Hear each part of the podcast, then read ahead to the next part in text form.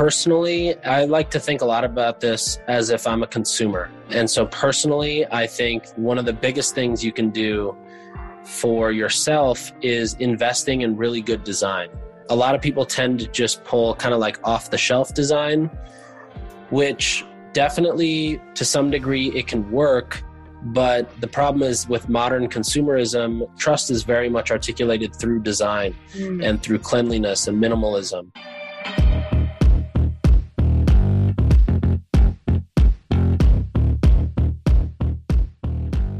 Everyone, welcome back to the show. Don't forget that I want to send you the Power 9 if you have not gotten it yet. If you have, then you know how powerful it is. And all you have to do is go over to Instagram and message me the word power. Don't message me anything else, only the word power.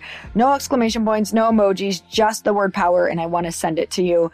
And it is the thing that Chris and I have been doing for over a decade and really believe that that was the start of the way of thinking that can create the future that you want, that can attract what you want, that can make sure that you are keeping in the forefront of your mind all of your goals. So you can use it as a journal prompt as well, but just send me the word power on Instagram messages and I'm going to send you our power nine. You can do it in less than two minutes a day. I'm telling you, you have two minutes to change your life. You do. You can do this. All right. So today is one of my, I would say one of those mentors who you're like, um, you're my online, online mentor and you don't know it. Like, so when I got on with Nik, which I'd also done a mentor pass coaching session. If you don't know what that is, you can actually go on to mentor pass and see if there's anyone on there, maybe some of your favorite online mentors, some of your favorite business people who you can book an hour of their time and they just go on there and like give you the most incredible advice. So I got to do this with Nik before this podcast as well, which really, really rocked my world. But he is one of my mentors for direct to consumer marketing. And I really binge his podcast because I have this incredible hydration product coming out that I cannot wait and it's got so many more details than that but he's been helping me in answering a lot of questions on what that should look like to launch a consumer product. So if you're ever thinking of doing that, this podcast is going to be great. But he's also just a person who knows how to sell online. So if you love selling online, if you want to learn more about selling online, you're going to love this podcast. So he's widely known as the D2C guy. He's a Forbes 30 under 30 member, Adweek's Young and Influential, and a resource that brands and investors turn to for growth. So he's the active CEO of Sharma Brands, which is insane and amazing, and also HOOX, where clients include Feastables, Chamberlain Coffee, Everlane, Jim Beam, Poo-Pourri, and more. We all know Poo-Pourri. Come on. All right. And before entering the e-commerce world, Nik worked on social media strategies for A-list celebrities, including Pitbull, Priyanka Chopra, hopefully I got that name right, and Magic to natively increase distribution and increase fan interaction. So he's definitely got a wide array of things that he has done, which brings in so much perspective and wisdom. And I hope that you enjoy this podcast as much as I did. So let's get started.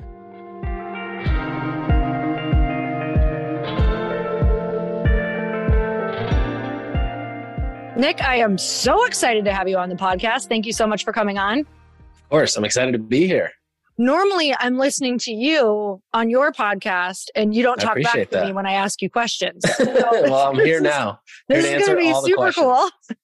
and also, I love listening to you guys because you're hilarious and you're you're so you. real. Like I was just listening the other day, and I'm like, this is the shit I want to be able to say, but they just they just say it. So yeah, sometimes we run a little too close to the sun, but uh, hopefully it's for all for the best it's for the best. At least it's for me. So, yeah. okay, I'm so excited that you're here. I was just telling you before you got on, you're one of those people where I'm like, you actually make it so hard for me because there are so many directions to go in. And mm-hmm. that's just what I want to warn people on before this podcast is this man and his wisdom can help you in so many different ways that this is just going to be the opening up of his world, the Nik Sharma world to your world, and just know that there are a million ways that he's going to be able to help you throughout the process. So you're going to need to go dig deeper. You're going to need to go subscribe to the podcast and do all of those things because this is just going to be like a buffet, like a little bit of a sampling of everything today. I love it. Let's first dive into you have so many companies and things going on. Can you just tell me what those things are? Yeah, there's definitely a handful. So we have three service businesses mm-hmm. that work primarily to e-commerce businesses that do usually over 25 or 30 million in revenue. That's kind of our sweet spot. We have one business called Sharma Brands. This is where we do a ton of launches for brands. So companies like Jolie the Showerhead or Feastables or Spritz Society, you know, these companies come to us, we help them launch. We also do a ton of scaling. So companies like a Everlane or a Crocs or Love Wellness, they'll also come to us and we really help them across scaling e-commerce and their direct consumer channel. We have another company called 1180 which I think by the time this drops will be rebranded to a Character. Mm-hmm. And essentially, what we do is customer acquisition, again, for brands that are in that 50 million plus range. Customer acquisition focused on secondary presence. So it's this idea of leveraging third party internet publishers, content creators, influencers, and other platforms with our targeting and media buying and, and messaging and learnings. So you put kind of first party info and third party social proof together, and that's how we call it secondary presence. Mm. And then the third company is called HOOX. That's our most recent one that's where we pretty much do landing pages as a service. And so companies come to us and they might be launching on TV, they might be launching on TikTok, they might be just launching into Target or Walmart, or they just want to make their emails, for example, more efficient. And so they'll come to us, we'll help them build landing pages fully focused on driving conversion and AOV. And we can pretty much turn around landing pages pretty quickly. And then outside of that, I've got the newsletter. There's this newsletter I write, the podcast you mentioned all the free time outside of that, I'm usually just chilling, maybe watching some basketball, sleeping, or working out. Who's your team? I would say Warriors, but I, I always get hate for saying the Warriors because they're so good. But I lived in the Bay for five years, and mm. I think like three or four of those five, they kept winning. So I became a Warriors fan. Before that, I was a Lakers fan it's hard to be a fan of the Knicks. I'm in New York now. It's really hard to be a Knicks fan. oh man, well my husband was into the Packers and I became a Packer fan when they were doing really well and then I was like, right. what the hell? yeah, it's not fun being a fan this after a while. Not fun. it's not what we're I signed still up there, for. but we're I totally know what you mean. Okay, that is an overwhelming and amazing amount of things that you have going on. I think first and foremost, I just want to like know how your brain even started to say, I'm ready for this next thing, because that is like next level leadership that you have to be in order to run all of those things and to have them be as successful as they are. So, did you always know that you were able or capable of like handling so many things at once, or how did the, that layering come? It was definitely not planned. Sharma Brands was the first company that started, and that wasn't even planned. That was you know me getting opportunities to consult with other brands and kind of help them in different places where i had experience and then you know covid happened and all of a sudden everybody was looking for support or help around e-commerce direct to consumer replacing pos that were being sold at target walmart costco that were now pulled and you know their projected 300 million dollars of revenue is now gone and mm. so we just ended up getting a ton of inbound which kind of forced me to say okay well uh, you know i could keep doing these like little consulting things or i could build a team and we could take this opportunity so that's what i ended up doing it was very stressful to do at the time that was like the first time i've done that put people on my payroll you know i'm now responsible for somebody's rent payment for food on mm. their plate for food on their kids plates their spouse's plate and so, you know, I, I, wish I had actually hired like a business coach back then or mm. somebody who I could pay to just shill my problems, you know, things that are going through my mind. There's so many nights where I would just like look at the, uh, you know, like, oh man, this client's not, they didn't pay net 14. They're supposed to pay net 14. Payrolls in two days. I don't have the delta in between. But eventually it all works out. So Sharma Brands was even started as an accident. Then with 1180, that company, one of my best friends for years now. Actually, he was working at a direct consumer brand and basically said, I'm working insanely hard right now. Like I'm spending so many hours working. If I'm going to work this hard, I'd rather do it for something where I'm building my own equity, my own, you know, my time should equate to equity. It shouldn't just equate to a standard check every month. Mm-hmm. So we had basically this framework of secondary presence. Him and I actually started running it together six years ago and it was very successful. It always has been successful. And so we decided let's build a company around this mm. and see if we can just go get 10 brands to pay us to do this. And the idea was, you know, it's going to take as much work to get 10 terrible brands as it will to get 10 really amazing brands. So let's just go get 10 really amazing brands and that's it. That to us is success. And so we had this goal of 10 brands. We started with two kind of as a as like a beta test. You know, you could call it more. It was more of like a side hustle at that point, just seeing if this thing worked. It mm-hmm. did work, and then we decided, okay, he's going to make the leap. He's going to go full time. Then that sort of started, and then just kept going. And then the third one, which is HOOX, very similar thing. Landing pages is something that we build for clients at Sharma Brands all the time. It's usually one of the first things that we do when a new brand wants to work with us. And it's honestly one of the fastest ways to make any sort of traffic or ad spend work way harder for you. And so we were getting so much inbound from different companies saying, I'm launching in Target, I'm launching on TikTok, we're launching into a new category. We don't really know how to explain it, or our site is not configured to be able to explain the depth of the product that we need to explain. Can you help us build a landing page? And uh, at this point, I was also able to leverage the newsletter audience. And so I said, I thought, okay, we're getting so much inbound. Maybe there's an opportunity here. So I put up a Google form and said, you know, fill this out. If you would pay five grand for a landing page, we'll do the strategy, the research. We'll have copywriters, designers, you know, UX designers, UI designers, developers. We'll give you the file back. So you, as the founder, can pay for one page, duplicate it 10 or 15 or 20 times, change the copy on your own. But all the hard part is done. Mm-hmm. And, you know, we had two or 300 people sign up overnight and I said, okay, this is, we should launch this thing. And again, over there, it was not planned. So it was like, we said, okay, we'll launch. It's me, it's one other guy. We launch it together. And, you know, then it's like we have all these problems. I mean, we've basically been like sprinting uphill, is kind of how I describe it, with rocks just falling as we're sprinting up. Like, you know, too many clients coming on at one point. We don't have the supply just random things that come up as you kind of mm-hmm. build a service business. A lot of it too we're you know it's all bootstrapped. So it's it's very much chicken and the egg. Do you mm. hire a lot up front or do you wait for the demand but then you wait for the demand and now you have upset clients and no one to fulfill? And so it's been a very interesting balance. Every company i try to learn something when starting because you know 1180 was a much easier start than Sharma Brands. HOOX was a very easy start compared to 1180 and Sharma Brands. And I think the thing I learned with HOOX was that you know basically around making sure you have the resources to not end up with upset clients. Mm. Okay, what would you go back and say to yourself from the beginning? Like, what would be three pieces of advice if you knew you were going to build the same exact thing? Mm-hmm. and you can already see it coming, what would the three things be that you'd be like, look, you're going to need to do this from the beginning?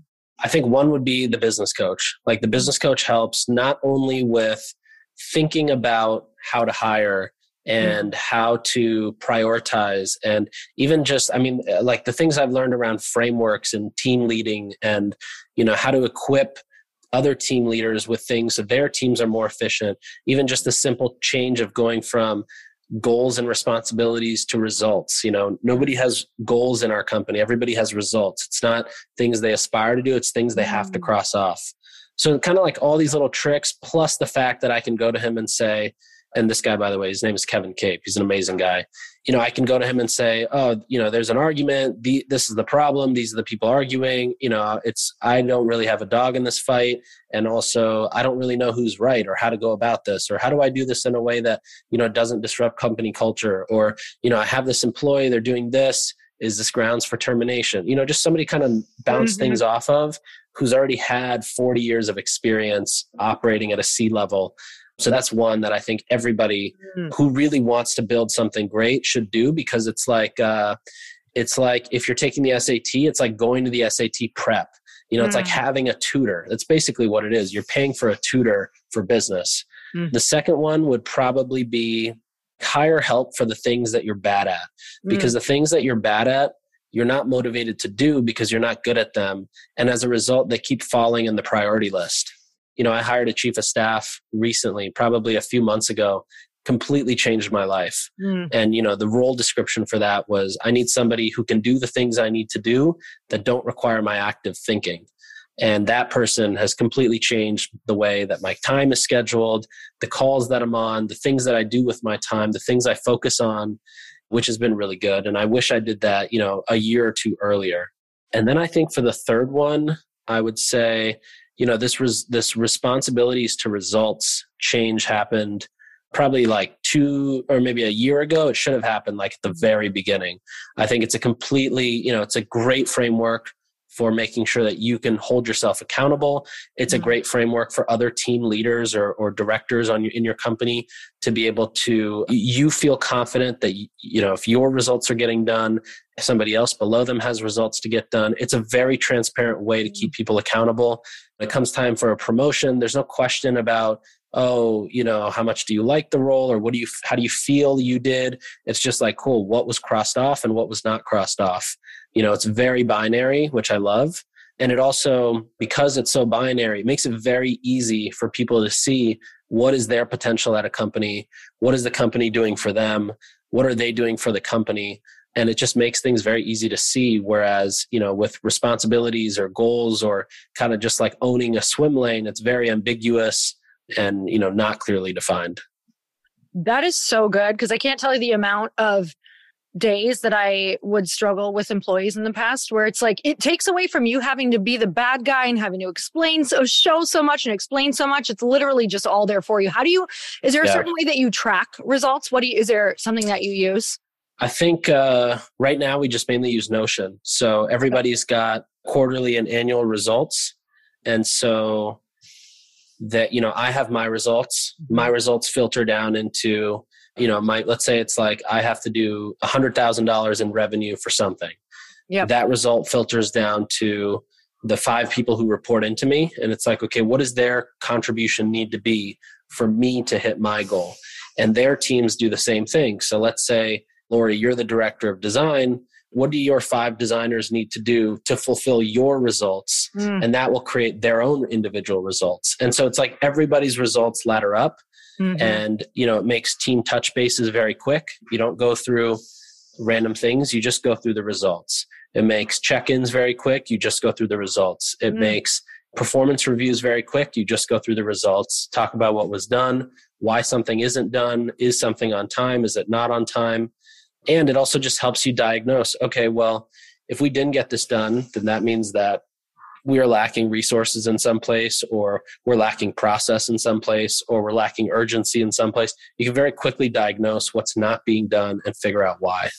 Mm, that is so good. I was just on another podcast yesterday with Robert Cialdini. God, I said his name wrong, but he's the influence. He's the guy who wrote the influence book, which is so good. And he was talking about how in these meetings, like just having each person go around and give a verbal yes, like asking them that question and getting a verbal yes of, can you get this result? Are you able to get this result by then? He said yeah. it raised it by like, it was crazy the percentage that it raised it by. So I'm going to take what you just taught mixed with that and then hopefully we're going to be golden. Um, yeah. Okay, I love that. That was so much gold. Where would you say if somebody is just starting out and they're wanting to launch a brand, they've got a great idea around it, where would that person start? Yeah, a couple places. I mean, you know, I think one is I think a lot of people need to properly check what they're doing in the sense that, you know, more in like a checks and balances way really think about is what you're putting out there needed by the market, wanted by the market. You know, there's so many founders I've seen where I just think, man, if they only had a real homie around them, they mm-hmm. would have told them this is not an idea worth spending two years on and raising a million dollars. Or this happens a lot in beverage. You know, like sometimes you try one of these new fancy drinks and you're just like, how did somebody not tell the founder that this tastes so bad? You know? I, th- I think that all of the time. Yeah. And it's mind blowing. And it yeah. only hurts everybody involved. The investors mm-hmm. get hurt, the founder gets hurt, the team that gets hired on is going, going to get laid off. You know, like there's so many people that get affected in there. So I think it's really important to make sure that what you're doing is something that's truly needed by the market, wanted by the market. And there's ways to test that. You can do anything from just looking at trend reports or statistics reports looking at public company earning equivalent. So if you're starting a shoe company, go look at public earnings documents from shoe companies. If you're starting a cleaning company, go look at the earnings documents from Procter and Gamble or Unilever. So I think that's like one area of research you can do. I think also it's very easy now to, you know, jump on TikTok, create an account for this brand and just start talking and see if there's a response in the market. You know, that's probably the easiest, freest, cheapest most accessible way to validate if something is going to work. The next level would be okay, this is what I would do at least. I would create a fake brand for what I'm trying to sell. So if I'm trying to sell a scalp serum, I'll create a fake brand for it, put a mock up of it up on a landing page, you know, which is basically a single page website. You explain the benefits of the thing, what it does, why it's different, how it compares to others on the market, you know, how many uses you get out of it, before and afters, maybe almost as if you're selling it on a, on a full website, but you're basically scrapping this together and then you can drive some traffic there. So again, it could either be from content you're creating organically, or you can go and spend some dollars on Facebook or any of these mm. ad platforms, drive some traffic, and just validate that okay, I'm driving people here. What are they doing? Are they giving me their email? Are they placing a pre-order? Are they buying a one dollar deposit for when it comes out? Whatever goal you have for that traffic, you want to try to judge how much does the market really want what you're putting out there and that's just another great indicator to save you right you might spend let's say if you spent all these dollars on paid advertising and a good designer and a good copywriter all this all in might cost on the high end 10 grand but that 10 grand is way better to spend than you know 2 years of time tens of thousands of dollars you know maybe mortgaging your house like there's so many things that people entrepreneurs and founders will do to continue their business without first validating it. And so I think validation is the biggest piece that a lot of people overlook. And especially because entrepreneurship is very glamorized and it seems it can be easy, you know, oh, mm. I set this product up, I run some ads and boom, I've got a business and next thing you know I'm in Target. But there's a ton of ups and downs and if if there's not validation, you're not going to have the motivation to continue to persevere when you're constantly walking uphill. Mm, okay. Hey, y'all. I'm so excited to share with you that this podcast, Earn Your Happy, is now a part of the Growth Day Podcast Network.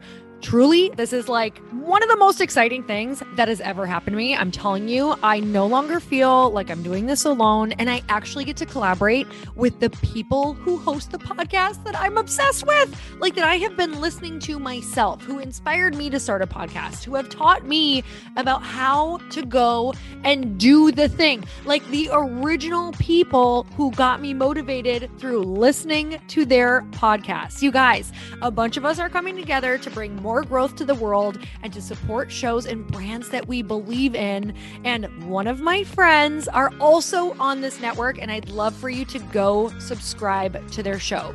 You guys, I just had Danielle Canty on of the Boss Babe podcast. She co hosts it with her other amazing co host and one of my friends, Natalie Ellis. You guys, you can go check out that podcast on mine. It's episode 925, and Danielle and I talk all about burnout and how that could be showing up up in your life, and most importantly, how to prevent it. But I want to tell you if you have not gone and checked out the Boss Babe podcast yet, go subscribe because it is one of the largest online communities for ambitious women and female entrepreneurs. And I know that if you're listening to the show, chances are that's probably you. You guys, they have 3.6 million followers and 380,000 subscribers. The Boss Babe podcast is the place where they share real behind the scenes of building successful businesses, achieving peak performance, and learning how to balance it all. Most of all, you guys, truly, these women are in my life.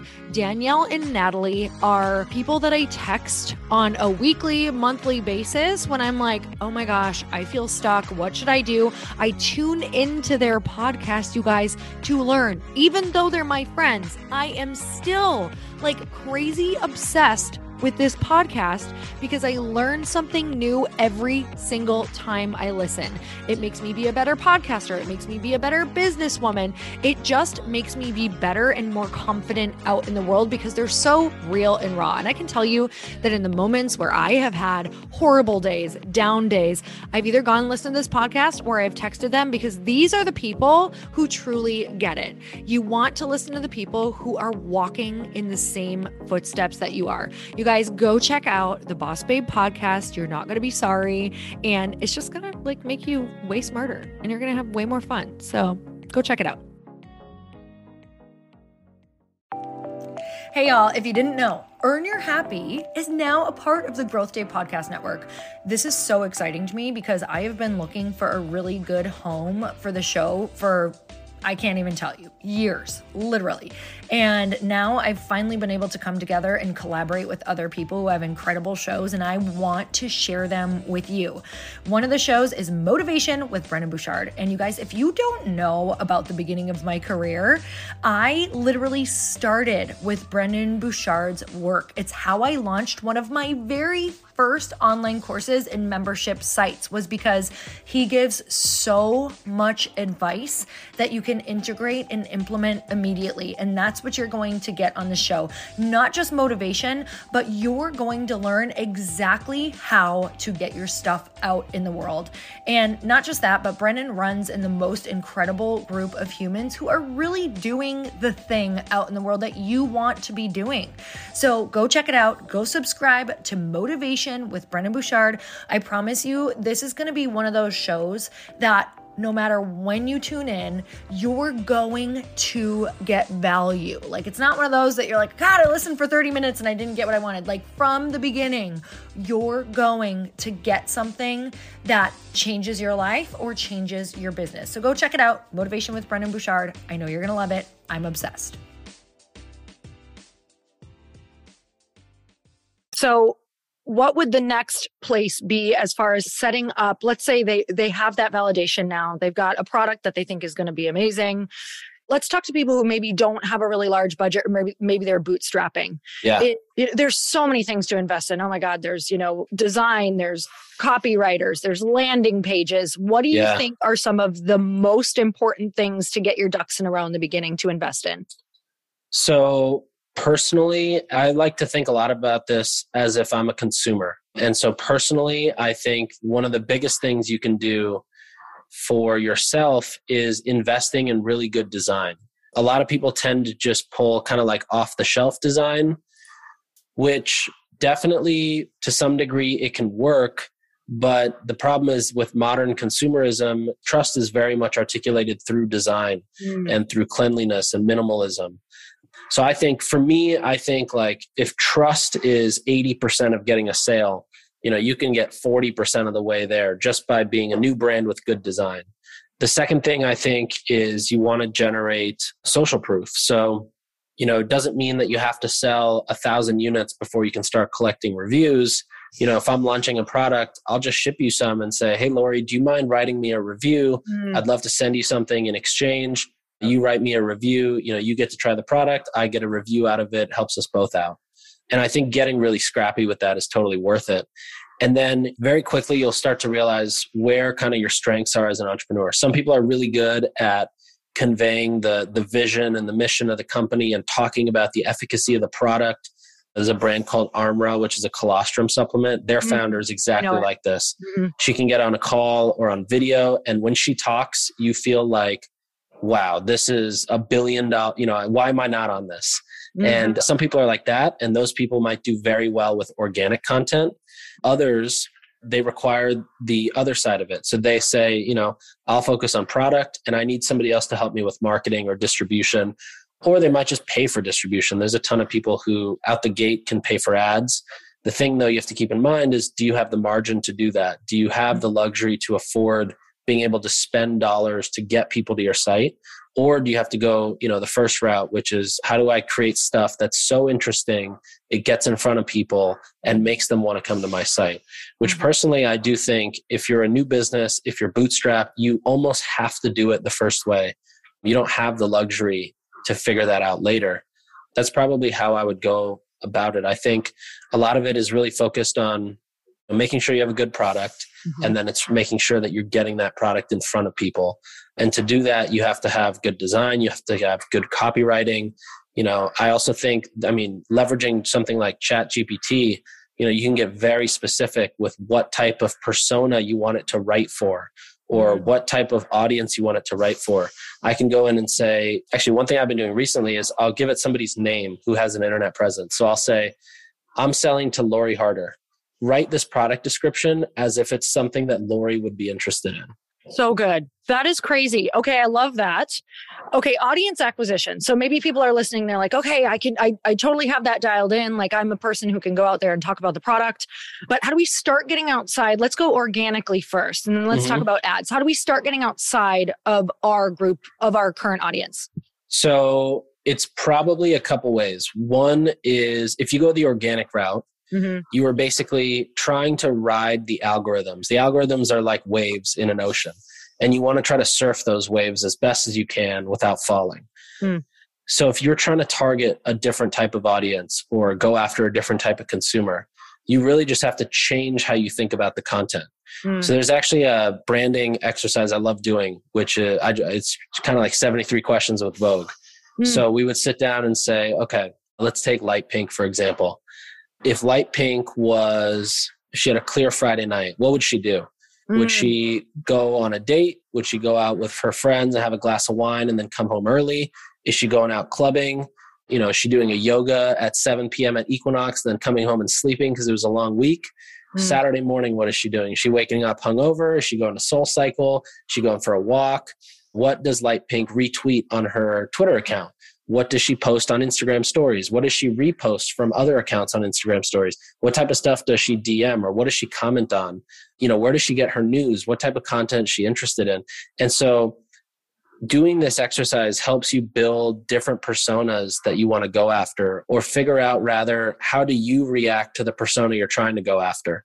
And so in my mind the way I think about it is to go after different audiences or on the organic side you have to reorient the way that you think about the personas. You have to rethink who are you going after and what does that mean that you have to change in your content to try to do that.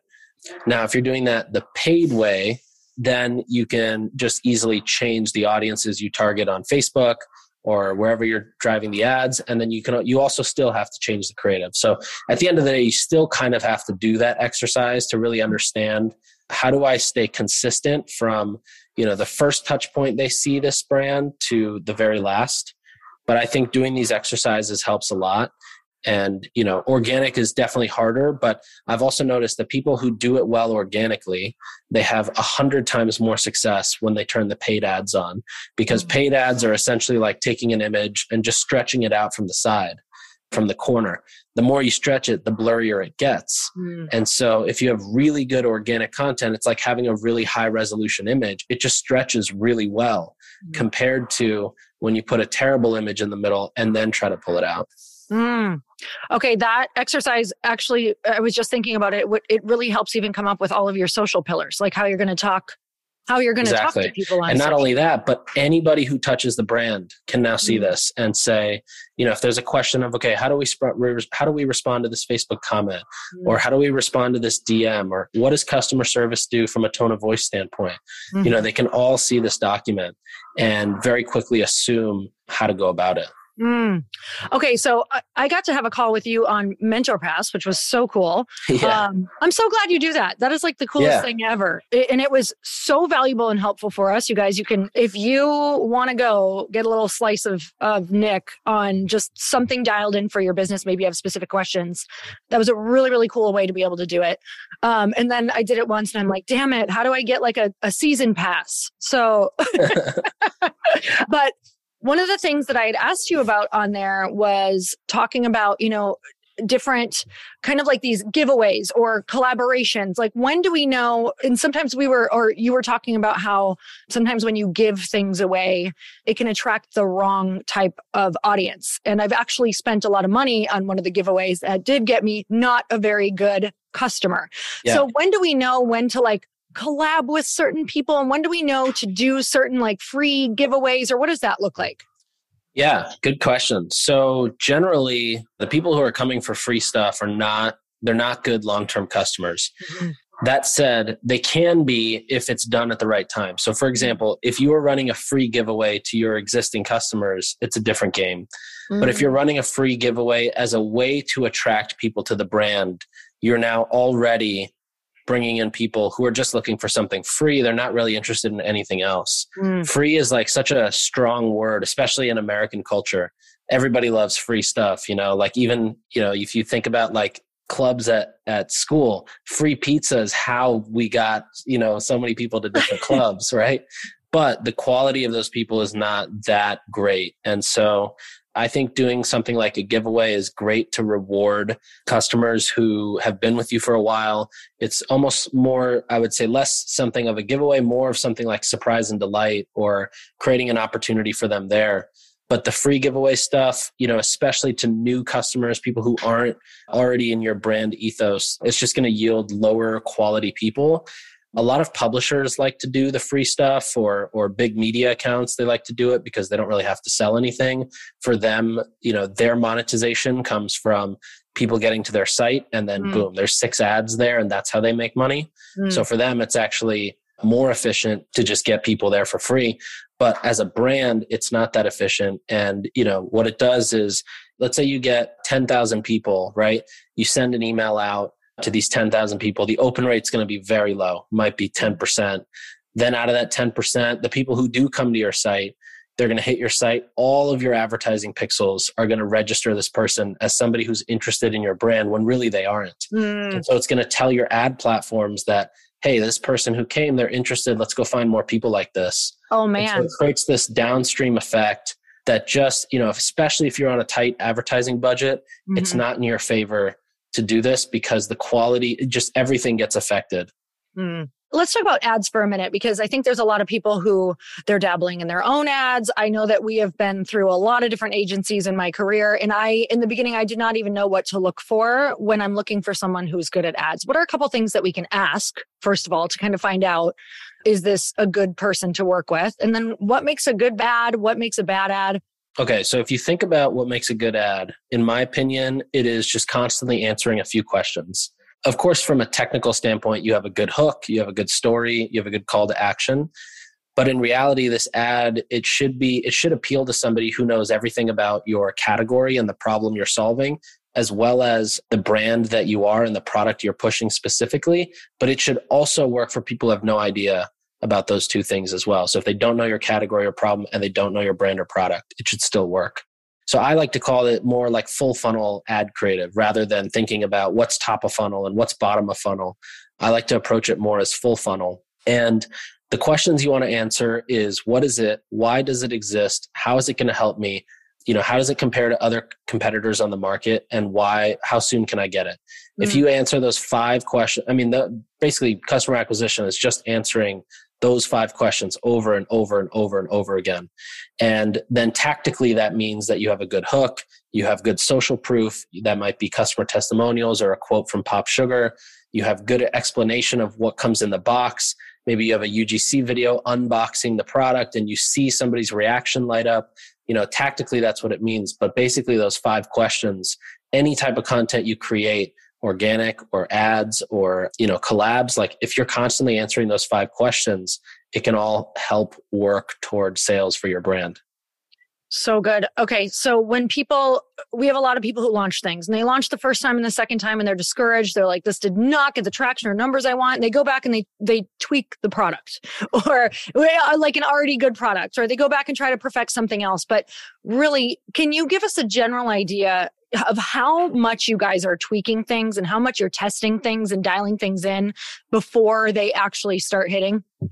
Yeah. So the beauty of a channel like Facebook or Instagram, which is probably the, the lowest friction channel to get up and running for ads, mm-hmm. is very quickly you can see if something works or it doesn't work. Mm-hmm. It only takes maybe a hundred bucks to realize if something is going to get traction or it's not. And the, the few numbers you want to look at are the CPM of the ad, which is the cost per a thousand impressions. You want to look at the click through rate, which is the CTR, which is how many, what percentage of people see the ad and end up clicking through to your website.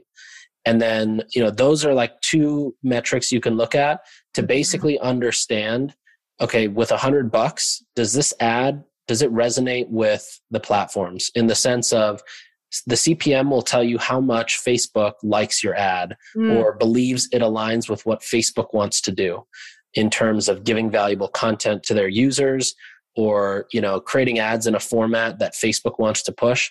So if you have a lower CPM, that means you're doing something that the platform likes. Then the click through rate tells you how much the customer likes what you're doing. So if your click through rate is, you know, less than half a percent, you're probably not doing something that the customers like. If your click through rate's over a percent, you're doing something that customers do like. Then as you spend more, you can try to understand things like, you know, cost per website visit, cost per add to cart, customer acquired and all of those metrics will help. But the first two, the CPM and the CTR, will directionally help you understand is this piece of creative even good? And with a hundred bucks, you can put it up and you can test it and you can see. Candidly, there's there's not a lot of like pre-testing that happens on our end before something goes up. Mm-hmm. We mm. make something that we think is going to do well. Everything is a hypothesis we put it up and then we see if it actually does well. Mm. You know, at this point, we've gotten pretty good to where we can know what will do well or what won't do well. And I'd say 95% of the time we're right. Mm-hmm. But there are a lot of times where I've seen founders who just struggle to put something up because they think it has to be perfect or it's not good enough to go up as an ad or be a representation of the brand. When in reality, the you know, you shouldn't look for compliments on ads. You should look for compliments being dollars in your pocket transacted on Shopify. So yeah, I think just like I think with organic content that you put out and test and see if something works, I think it's worth just putting it up. You know, you, the, the best way to pre-qualify something is probably testing it on organic actually and seeing if it does well there. Something does well in organic, it'll crush on paid, but doesn't necessarily mean the other way around also applies.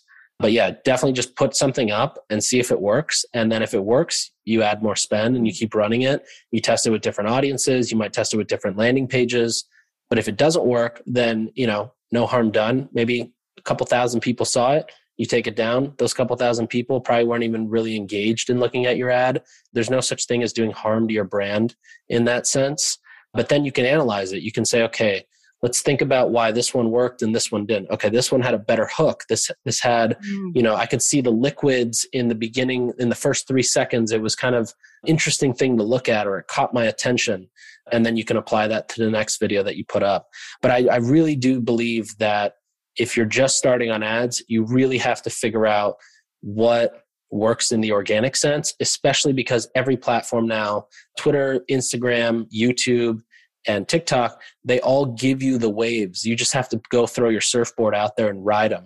And if you can figure out how to ride these waves, you are now creating content that is contextually native to the platforms that they're in. Mm-hmm. And then when you run ads, all you're doing is putting more eyeballs on content that you know is already contextually native. It's now not just a billboard in somebody's feed or, you know, just something that's irrelevant to their scrolling experience. It's something that's entertaining. It's something that's relevant to the platform. It's something that they're there to see.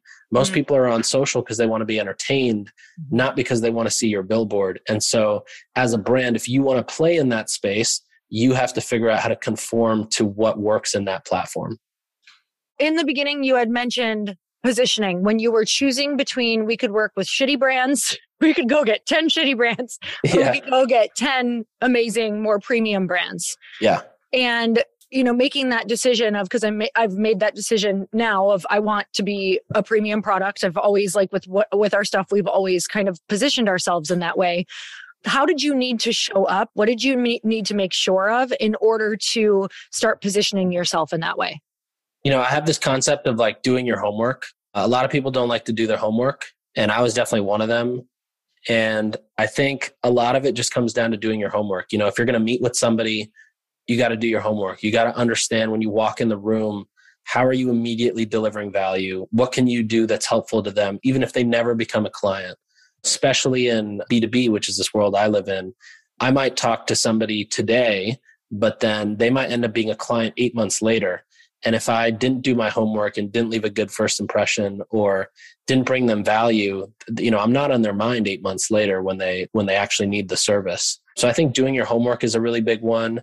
I think being honest is another one. There's a lot of people who will just say whatever they need to say in order to win a deal or say what they need to say in order to try to impress somebody, but it just doesn't work, especially mm-hmm. like as, you know, Gen Z is getting more and more into the work field Gen Z is just as good as any FBI detective, you know, and they'll find out what's real and what's not real. Mm-hmm. But the other thing too is like as you do more and more, you get more successful, you get better at what you do, you're, you know, you become, let's say top 10 or top five, top 1% of your craft. like the world gets very, very small and everybody knows everybody. And you just, you know, you have to be known as somebody who puts good things out and says good things about others and does good things for others. And again, not in a transactional way, but for just because that's just who you are as a person. Mm, so good. Well, Nik, I'm going to make sure we have all of your sites below with a little description Amazing. of what each one does and also your podcast. We will link that as well because that has been so valuable for me. Like literally one of the most valuable things I've ever found on this journey of launching a direct to consumer product. So thank you. Please continue sharing all of your secrets on Of course. Because it's so helpful to people like us. And I'm just really grateful for you for showing up because man, you have a busy life and you still show up and serve in such a big way. Like truly you're one of the people who has shown up on this podcast and you're like, I'm here, I'm committed, I'm excited. Like that is the most beautiful trait of a person is enthusiasm around anyone that they come in contact with and you have that. So thank you so much. You guys one of the biggest things that we can do for Nik is to go subscribe to his podcast go subscribe to his newsletter. I promise you you're gonna freaking love it. I love it. And let him know what your biggest takeaway was as well. So so grateful for, for you again Nik. And until next time everyone earn your happy. Bye bye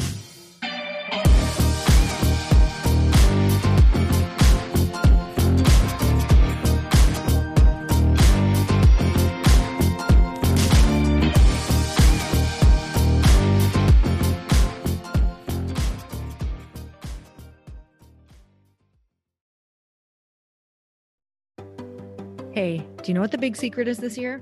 And it shouldn't be a secret because this should be your biggest focus. It is building your community. I am always working on building and nurturing my community, and everyone is talking about the power of community. Without an online community, you just cannot grow organically or create a real movement, which is what I know that we're all after. And you can build trust or monetize your audience. When you get community right, not only does your audience grow faster, but so do your sales. But where's everybody going to be managing their communities these days? And a lot of online entrepreneurs and thought leaders are turning to circle.so. Circle is an all in one community platform. It lets you host content and create discussions, live streams, group chats, and memberships all under your own brand. And what's so cool about Circle.so is that you don't even need a website or Facebook group. Instead, Circle lets you build your own community site where you can host content and manage your members. You can even create locked and unlocked content spaces, groups, and classes. How freaking cool is that? You can put your content behind a paywall too, and you can charge different amounts of money for different spaces on your community site. Circle.so is famously easy to use and it has a free 14 day trial for you. So you can go check it out, see if you like it, see if you love all the options. Just go to circle.so. Go check it out right now, you guys. Imagine being able to manage your community, start group chats and live classes, and accept payments all in one place. Kind of mind blowing since this is usually spread all over the place. You have to log into so many different things. If this is the year to capture, organize, and monetize your community, head over to circle.so you can get a free trial and start building your online community right now. Just go to circle.so. You guys, you get the 14 day free trial. So just go and see if it's for you. It's going to streamline everything and make your life so much easier. It's so freaking cool.